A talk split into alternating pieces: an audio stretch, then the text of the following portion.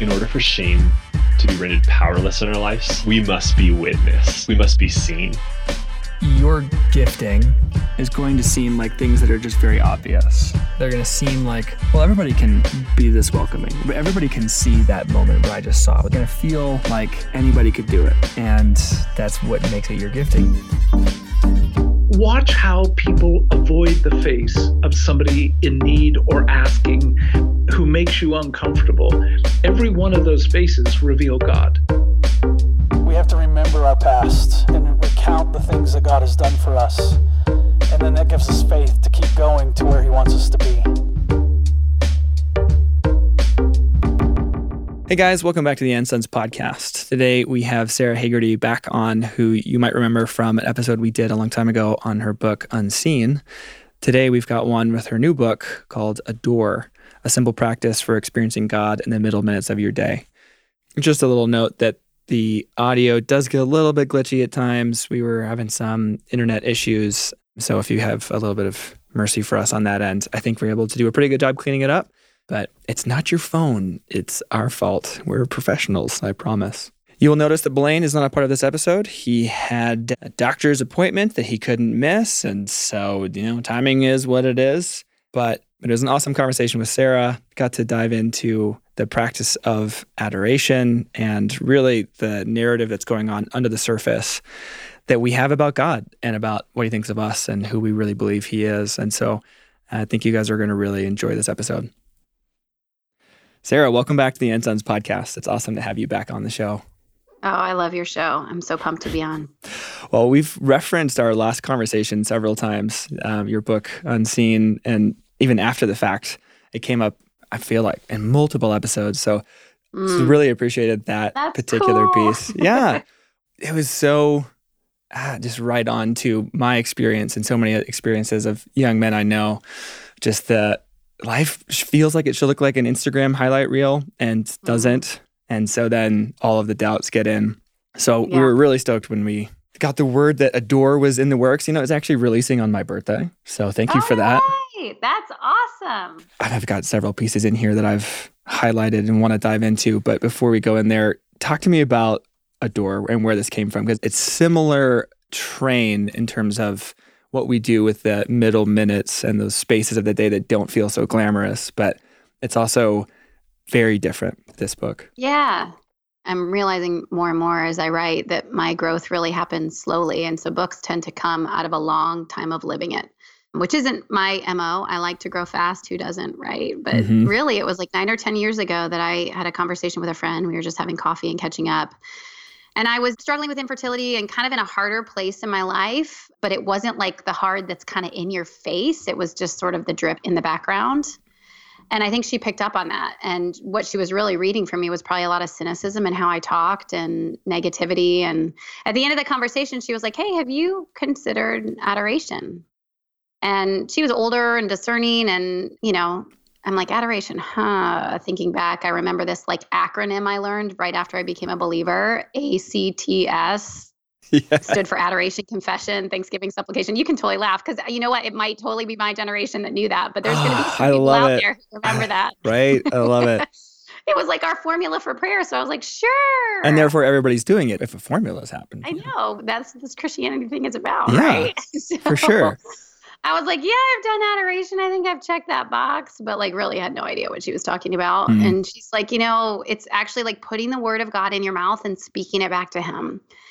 And I think probably I was more uncomfortable with the fact that she discerned I was pretty cynical and hadn't really allowed certain areas of my heart to have his touch. And so I took the challenge. And I had a book that was helpful and gave me certain characteristics of God by which to adore. But really, I just moved on to the Psalms and started to like dive into the Psalms with the intention of adoring God through the Psalms and realized, hey, there's a lot of these verses that I don't really believe. And I don't mean like big B believe. Of course, I believe them. But like when I get quiet before God, you know what? I don't actually act like you're my provider Mm.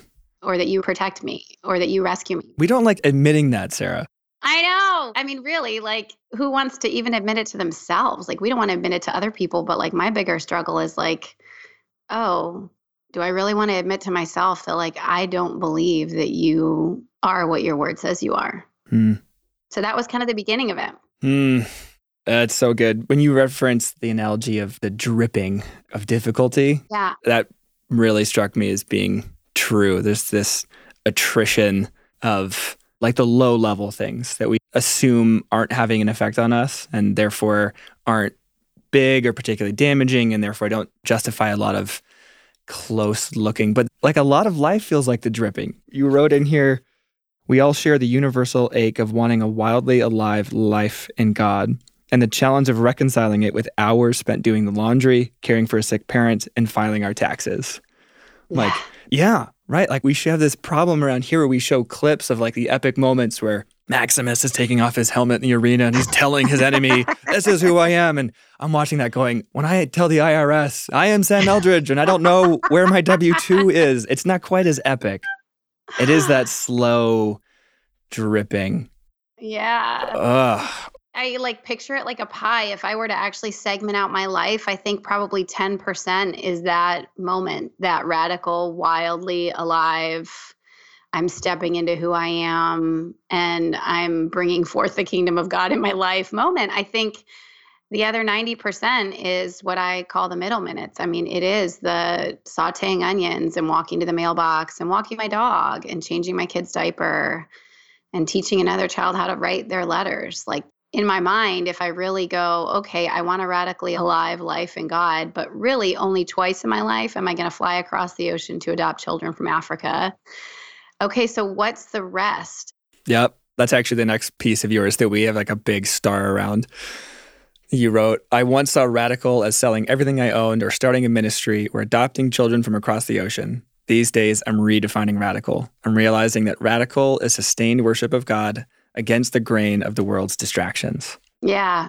Oh my gosh, that's huge. And how many of us can say that we can do that? I think that's where adoration has come in for me is like, I know where I want to be, which is I want what Paul suggests pray without ceasing. Like, I'm past the point of going, that's just crocheted on my grandma's wall. Like, I actually really want that. Mm, But the reality is, I don't pray without ceasing. So, like, how do I get there? Like, really, what's the barrier to me a hundred times in a day? And I don't mean that to exaggerate. Like, really, what is the barrier to me a hundred times in a day saying, I need you, God? I'm thinking of just how much the word matters for me. Like I, I hear the word adoration. There's some part of me that cringes. There's some part of me that goes like, oh, I'm pretty sure I'm failing at Yeah. that. But I hear the word adore and something in me actually feels like the window just got cracked open. And so I don't know why that's that that's distinct. I'm I'm curious personally is like, oh, I'm I'm okay with adoring things, but adoration I know is meant to be about God and I'm pretty sure I'm not doing that well. Which is why I asked the question about the radical because like, oh, like we, we want I want life to feel more like those high moments where people are cheering us on and going, Yes, you're doing it. You're doing like the craziest thing in the world. And you're like, Yeah, you're right, I am. Uh-huh. Thank you. And then you go back to chopping onions. Right. I remember being at the grocery store once, and I so four of our seven kids are adopted, and Hmm. they are from Africa. So it's pretty clear, you know, a good portion of our story people can just see when they see us in the grocery store. And I remember when my kids were younger, somebody being like, "Wow." That's so radical that you did that. And there's multiple reasons why comments like that can be difficult. But Hmm. one of them is right when she said it, and I'm like putting onions on the conveyor belt, going like, you have no idea. It's actually harder for me to follow God like 30 minutes from now when I get home and unpack my groceries than it was for me to have this wild ride adopting these four children. Hmm. And I don't mean in terms of actually like living with them day to day and bringing them into my home. I mean like, man, we had a crowd celebrating us when we went across the ocean to bring these kids home. Like we had adrenaline and we had like words from God, but like I don't have that when I'm unpacking my groceries. And if I say I want to be radical, I can recognize I want that and it's really hard to get. And so where's the gap? Yeah. No, that's huge. Later on, you talk about the hardest thing for you might actually be to scoot closer to your understanding of who he is and who you are. You talk about moments of like extreme tension or where we would tend to move towards something else, move towards something that might be comfort easing off the pain, then you write, I find truth when I sing, when I adore him, and from his word. Oh, how often are you able to turn towards singing and adoring in moments of old patterns where you get in an argument or you have a hard phone call? Is that something that's come with practice? Yeah, that's a great question. I mean, I would say 10 years into it, there is some real muscle memory that's been developed. So, like, recently in the past few weeks, we've had something really hard happen with a family member. And it was more my nature to go to adoration, like to go in the bedroom and close the door and open my Bible and have the honest conversation with God where I'm going, I'm angry and I'm hurt and this feels wrong and it doesn't feel just and I don't think you're going to come through. To have that conversation and then open my Bible and go, Psalm 18 says that you're the rescuer. God, I adore you as the rescuer. Like it felt like I had developed enough muscle memory that like I even had the thought to go and do that. But I will say along the way, it's almost been like swimming upstream to start practicing adoration because there's kind of two things opposing us. One is that we just don't want to do discipline for discipline's sake. Like, I think enough of us realize that like discipline isn't going to get me closer to God. And we hear something like adoration and it falls in the category of like, shoot, something I'm not doing well. I might as well not try. Mm. But I think the other thing is we just have a ton of escapes available to us at any minute. Like, I can pick up my phone at any hard minute and get lost in somebody else's world or to read something online that's going to probably not grow me, but get me distracted. Mm-hmm. One of the keys for adoration and actually like starting the habit is paying attention to like the cues in our life that are telling us something is off and recognizing that the escapes that are available to us are not enough. Like, for me as a mom, you know, and I recognize you're not, you don't have a lot of mom listeners, but you do have some. Uh, you might, yeah, you might be surprised. so mom or dad because i can translate this to my husband and like your kids are irritating you and so you look back on a week and you go you know i was angry more than i was like actually enjoying them and so if i pay attention i go there's something underneath that and I don't want that to keep growing so that my kid then becomes 13 or 14 and their biggest memory of mom or dad was that they were annoyed with them. Mm. And so I want to pause here and I want to pay attention to what's going on inside of me. And I want to have a chance for that to get transformed. And so adoration is really the doorway to talking to God from those places. Oh, it's so good. Take me back into a little bit more of the actual practice of adoration. It feels like there's this debate going on against you and against God from the moment you wake up and then it just kind of never ends. So 24 7, there's this. That's such a good way to put it. That's uh, exactly right. Well, I'm curious.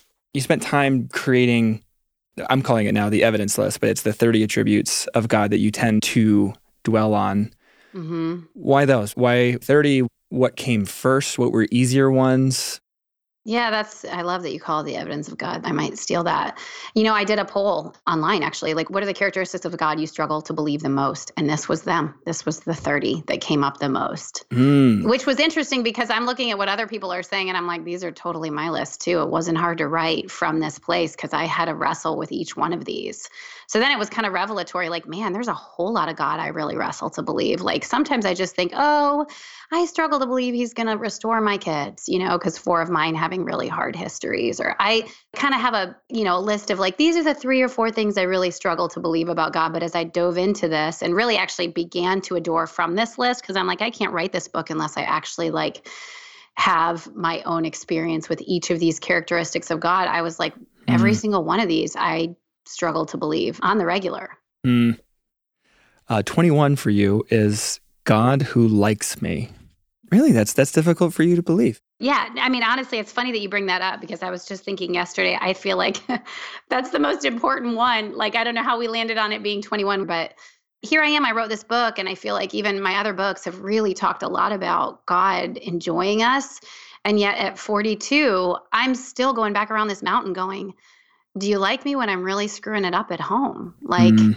When I feel like I can't tend to all my kids' needs? Do you like me when I am short with my husband and he needs me really to be like his biggest champion?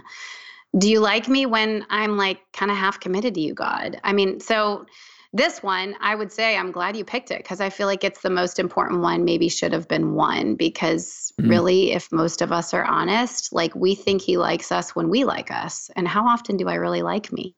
You know, not all that often. It feels like this one for me, it's teasing out that God can drift into these empirical categories for us and away mm-hmm. from the personal where it's like empirically yeah. yes i know that he loves all of his creation and i fall into that category and therefore i am included but that's horribly impersonal. And i can't adore something that isn't personal that i don't know that doesn't appeal to me. Right. Oh. For me on a practical note like there's probably a dozen stories that would come to mind of like when I've really wrestled to believe he likes me. But I think of it like as a parent of seven kids, I'm inevitably failing one of them at all times.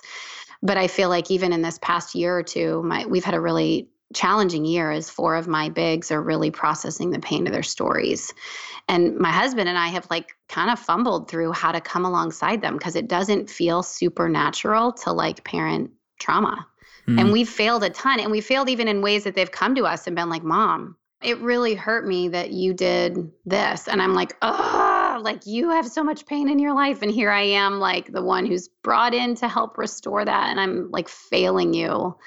You know, if I can like pause when I've like really failed and like system interrupt the series of lies that wants to parade across my mind and have his word inform who I am there, through my adoration, that's when I get changed. But there's so many more like that. I mean, how many times I think experts would say we've got like 40 to 60,000 thoughts in a day. How oh, many man. of those are actually ones that are aligned with what God thinks about himself and about us? The skeptic in me thinks we could count them on two hands. Yeah, or less. Yeah. yeah. Uh, your piece, I just I love the honesty of you have enough children that you're just guaranteed to be failing one of them at any given moment. Yeah. yeah. Having two, I feel like that's still the case. I remember my like trajectory as a young man and I found myself cringing as it was completely evident that I was failing to carry more and more and more and more. And mm. I wanted to shrink down and I actually began to have much more sympathy for people that choose to make their life about their model collection in the garage or their like the rec soccer league. Like I when I was younger, I was like, oh, what is this guy doing? Like, come on. But now I'm like, oh, actually I kind of get it. I like, could rock the rec soccer league. Oh, man, if that was it, if like that was my whole story, like, oh I just love the honesty of it. It's so good. Actually 20, and I know the order isn't really important, but well, it is in the okay. sense that there was a progression. Like some of the bigger ones that are more at the surface that we could easily say, like, okay, I've got chronic back pain. Mm-hmm. I have a really hard time believing that you yep. can heal. We put that at the beginning something towards the end more like the God of hope. Honestly, I feel like I'm 20 years into wrestling with God as the God of hope. And so, of course, I'm going to put it at the end of the book because I'm at the beginning of the beginning mm-hmm. of understanding. Yeah, no, there is. It, it, so, it feels like a progression of progression. maturity. Like, okay, we're going to build the the building blocks first, yeah. and from there we can reach into the deeper waters. I'm curious about the one right before it, number 20, mm-hmm. God who gives a song in the night. And you begin with Psalm 42 The Lord will command his loving kindness in the daytime, and in the night his song shall be with me, a prayer to the God of my life. Talk to me about this one. I mean, there's so many pieces of this that resonate with me. I think there is the very practical, like he does work in the night when we're not working. Just pause on that one for a second. When we are not actually producing he's giving a song practically in the night. But then there's just this kind of poetical understanding of night, which is our dark and hard seasons. And could it be that in the dark and the long and the times when it literally feels like we are pounding hard ground, it feels like life is fallow? Could it be, and I'm mixing metaphors here, I know, but could it be that, like, in those times, his word is true? If his word is true, he's imparting to me when I feel like my life is stagnant. Mm. It's crazy. Oh, Lord, Jesus, let it be true. And that's the thing with adoration. I mean, I feel like I am a hot mess of a person. I mean, I'm failing my kids pretty regularly because there's so many of them. I, I am figuring out life and writing at the same time. So there's this mix of like creating in such a way that other people are experiencing your creative work and you're creating real time because that's how most creatives, which we all are, are doing. So that's kind of messy. You know, there's just there's elements of pretty much every aspect of my life that feel messy such that I am at a place where I'm like, Lord, at the end of all this, I want to come out knowing what's really true of you. I want to come out knowing that the landscape of my mind has been minute by minute, daily reclaimed by what's true. Mm. Oh, it's so good. I feel like you should actually have a warning label on the cover because the concept and the invitation are both very kind and very warm. war- yes, right. It feels warm. It feels it feels like it's going to be I'm going to like who I am at the end of the decade if I do this. But the warning label would read you're going to have to admit some things to yourself that you have been avoiding. Yeah, yeah, I'm so glad that's what you got because that's what it feels like. I mean, really, the cover is just that a cover. I feel like on the inside, it's a lot of my own personal wrestle with avoiding my thought life, avoiding what's really fueled what I do, which is a lot of times brokenness and sin. And I just want to kind of keep reacting. This is, I feel like, a book or a message exposing your interior life to God, which any one of us who spends 10 minutes, not even that feels like huge, you know, three minutes examining our thought life can go, whoa, that would be pretty messy to expose all that before Him and just talk about it. Yeah, I think we intuit immediately like, oh, oh, oh, okay. I don't, I don't know that I want to like be honest with God about those things, but this is a bit of a stepping into our own. It doesn't need to be trauma, but it's the same mess. Like you can't get to the good of adoring and having a restructured internal reaction to things if you don't step through all of the ways that that has been malformed and broken and all of those pieces. So there's a little bit of me that's like, uh, mm-hmm. you guys, this is an adventure and it's good and it isn't easy, but it's both. To me, yeah, it's actually not a bad thing. Yeah for me, adoration isn't actually adoration if we're not bringing the whole of ourselves, like the grit of our life. If I'm not coming with my real self, like the self that's literally like, well, I just snapped at Nate and I'm pretty mad at him because this thing isn't changing and I didn't respond well and I didn't respond well in front of my kids. So I'm going to take that moment and come to God and go, what's underneath it? Just give me a minute, God, reveal to me what's underneath it. And then I'm going to bring that to his word. The Psalms do that. Like I think of Psalm 22, which is the one that Jesus quotes on the cross My God, my God, why have you forsaken me?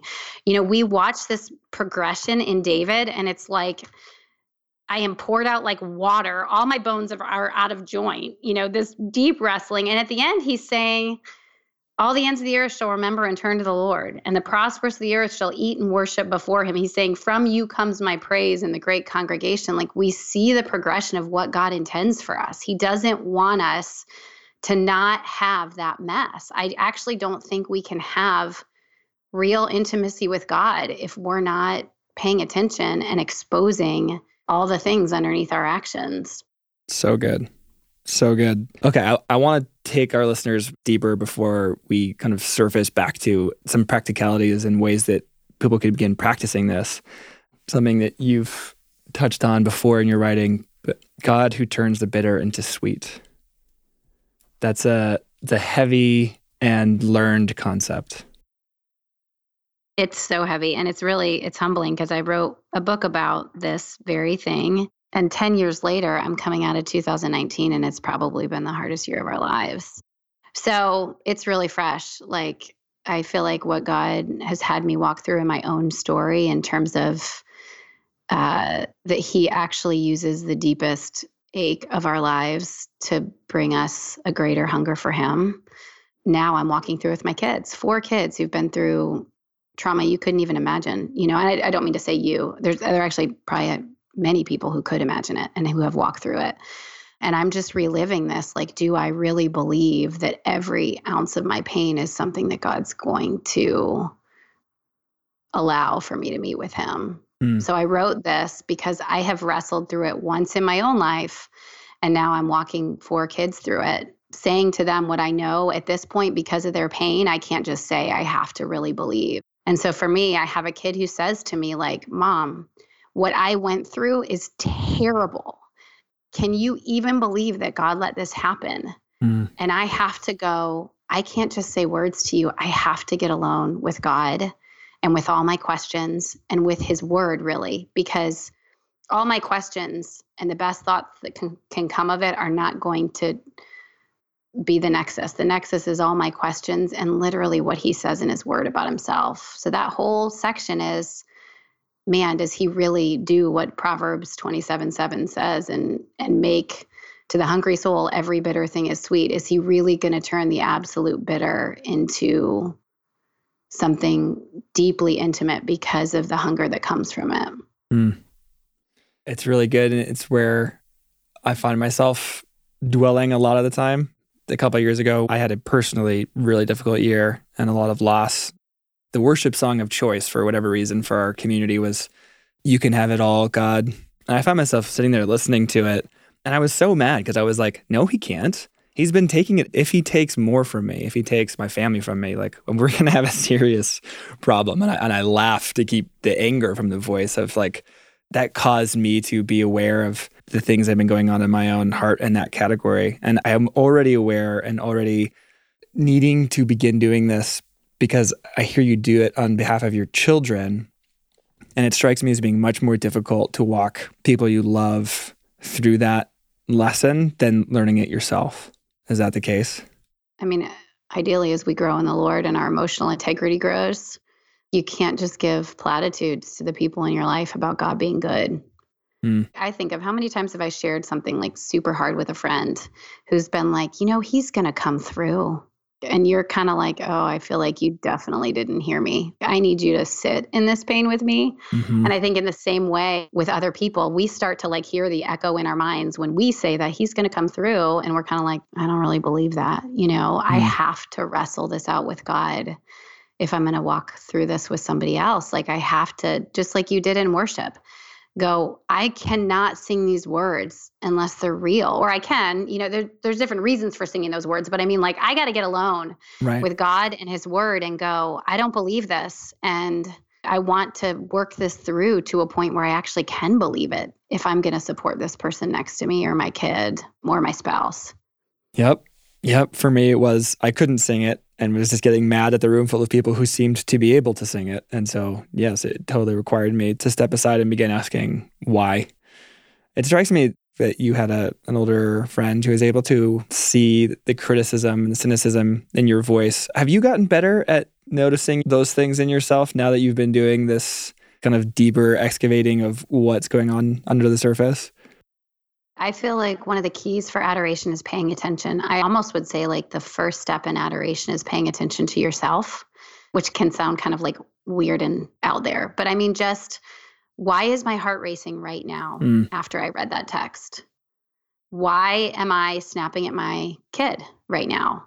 I definitely would say I've gotten a lot better at just noticing, like, okay, hum, I'm chewing on my fingernails, or I am running to the fridge to grab something chocolate like what is going on in my interior life that needs God that I'm trying to fix it with a response, or I'm just shoving it down and getting angry and reactive.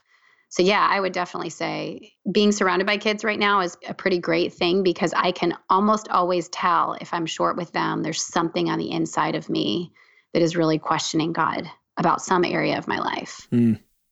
I want that. I want the ability to do that cycle more quickly before things get out of control or things get deeper rooted. Able to like notice them real time sounds like a really hopeful yeah. thing to me. Yeah.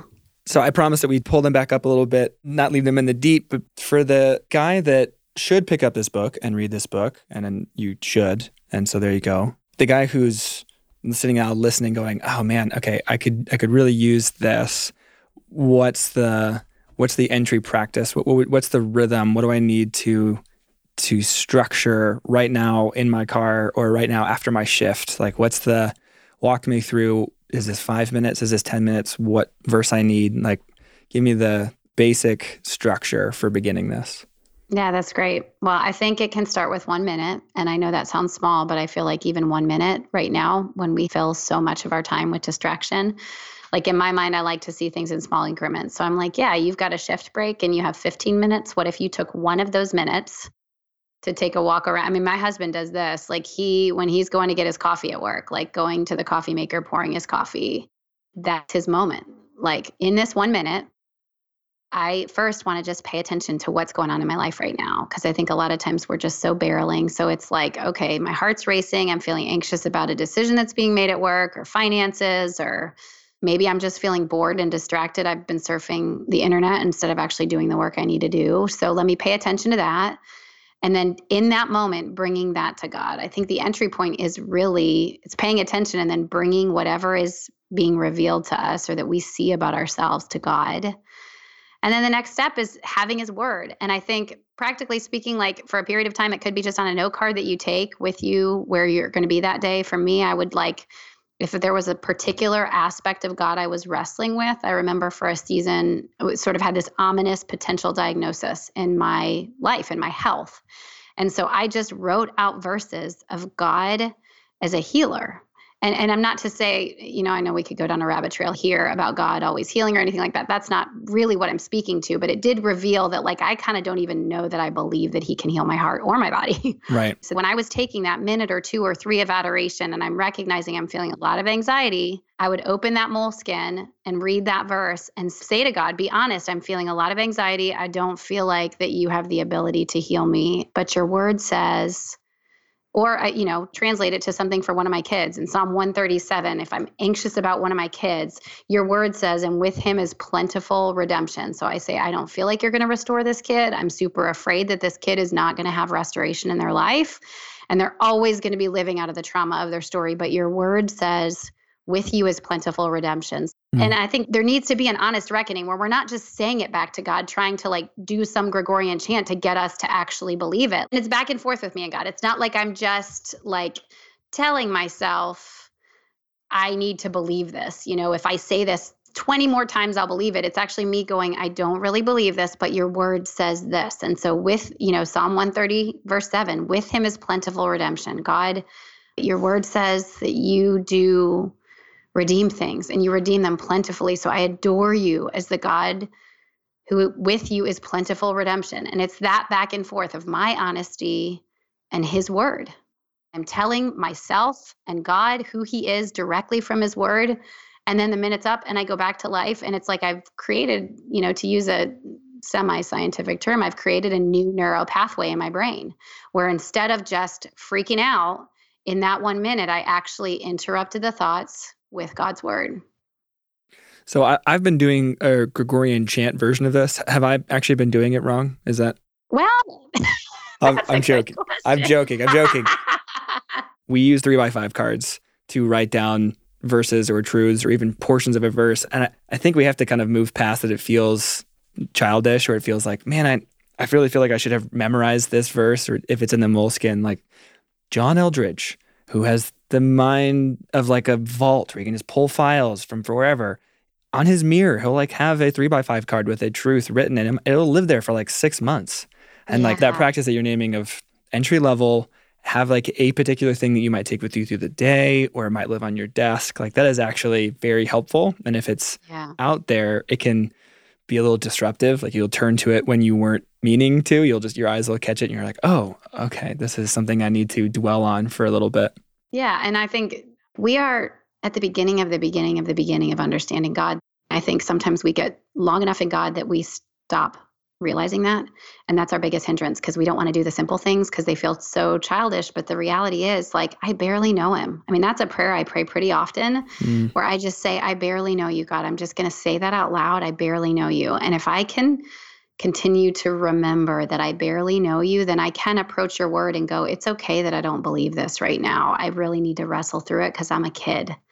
And maybe next year I'll be six. Right now I'm five, and it's okay to be five because you're going to grow me up to six one day. Mm, that's good.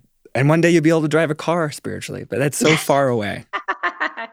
Scary. I have a teenager who is driving right now. Lord. Sara, before we land, is there a piece that you wanted to make sure was said or offered? I think this has been phenomenal and, and spot on for our audience. Um, but before I, I head towards the landing for this, I want to make sure if there was a piece that you wanted to include, that that was included. Uh, well, you know, I loved what you guys talked about in terms of soul care, where you had your wives on. I'm in that same wrestle, even though I've been parenting for a lot longer. I'm in that, like, whoa, used to have long stretches of time to really take care of my soul and to tend to my interior life and now i have seven kids and they're they're not i say to my husband often like i can't move these things off my plate like it's not like i can be like well baby girl you're not going to get lunch today because mama needs to take care of her soul mm-hmm. um, so eh, one place where i just listened and felt like wow this is this is really real and i have this same struggle and how has god met me I feel like adoration has been one of those micro practices that is not requiring four hours of my day that I used to once have when I could climb a mountain and really think about God, but is actually transforming a very full day that that might seem like it's kind of lost real estate. Mm. Adoration mm. for me has really felt like when I when my capacity is full and I can't move things around on my schedule. And I tend to be somebody who is really good at saying no. So when I get to full capacity, my first my first thought is like, what have I said yes to that I shouldn't have? But there's not a whole lot that I say yes to that I shouldn't do. I'm just I actually struggle with saying yes more than I do no. So when I get to that point, I feel like the uncharted real estate is in my mind. Mm. Is that this free space in my mind that is happening all day long and is really informing how stressed I feel, how tired I feel, how alive I feel. I mean, I'll just say for myself, it's uncharted. Like 60,000 thoughts in a day, like how many of those am I bringing to the Lord? Adoration feels like it is a level of soul care for those of us who don't have tons of windows in our life to move around to have space man, I'm in a reality right now where I just don't have the luxury to go be alone for four hours. And if I do, it's at the expense of Nate. If he does, it's at the expense of me. We're both trying to tend to our souls. Adoration feels like it's a practice that is really helping me find those waters mm. in the middle of a messy kitchen and a very full workload and kids with a lot of needs. Mm. That's super helpful. Sara, thank you for coming thank on. You. This has been a joy to get to hang out with you for a little bit. I feel the same. I hope I get to meet you guys in person at some point. Yeah, yeah. Would love for that opportunity. the book is Adore, a simple practice for experiencing God in the middle minutes of your day. Sara, thank you so much. And you guys go check it out. It does release on my birthday, so get it as a present to me, to you.